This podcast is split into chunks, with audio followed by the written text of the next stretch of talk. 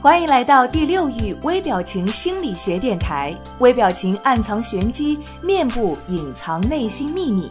每个人都会有不同的表情，或一颦一笑，或目光游离。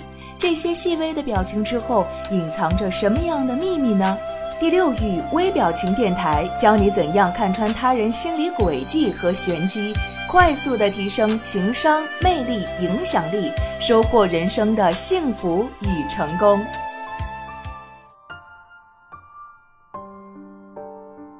又到了今天的这一期微表情与读心术，各位好，我是千堂。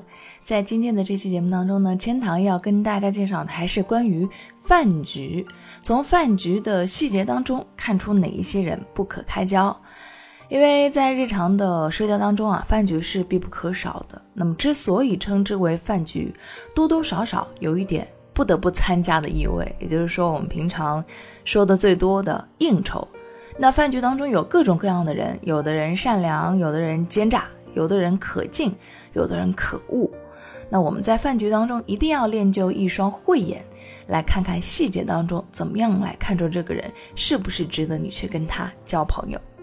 第一就是谄媚的人，这样的人呢，参加饭局带有一种极强的目的性，没有可利用价值的人呢，根本。不在他们的眼中，这样的人一般在参加饭局之前就已经打听好了，在今天的这场饭局当中啊，每个人的身份背景，在整个的聚餐过程当中呢，他就一直处于寻找机会的一种状态，比方说。看到某个人前面的水杯没水了，就赶紧给倒上；某人说到某个话题，就迅速的接上。特别是当某个时间某人有暂时离席的时候呢，这样的人肯定不会放过这样的机会，一定要陪着去，或者是等在一旁，为的就是什么呢？和这个大人物单独的说上两句话。而在饭局上的其他人呢，在他的眼中可能就根本不存在了，因为对他来讲没有价值。所以，对于这样的人呢，还是尽量离得远一些比较好。第二种人就是霸占自己喜欢的菜的人。在吃饭期间，我们经常会遇到这样的人啊，就是碰到自己喜欢吃的菜呢，就一直把那个饭碗放在自己的面前，不分享给其他人。每个人都会有自己喜欢吃的菜，也会有自己不喜欢吃的菜。那无论喜欢不喜欢，在夹菜的时候都要学会礼让一下的。等菜转到你面前了，你就去夹。但是啊，就是有这么一种人，一旦遇到自己喜欢吃的菜呢，就立刻露出了贪婪的样子。菜一上桌就先动筷子，等菜转到自己面前的时候，连夹几下，甚至是先夹到自己面前的盘子上站住。所以说，从这个细节上呢，就可以看出这样的人是自私自利，而且是贪得无厌的。遇到自己想要的呢，就不会管别人的需求。这样的人是不可以共事的。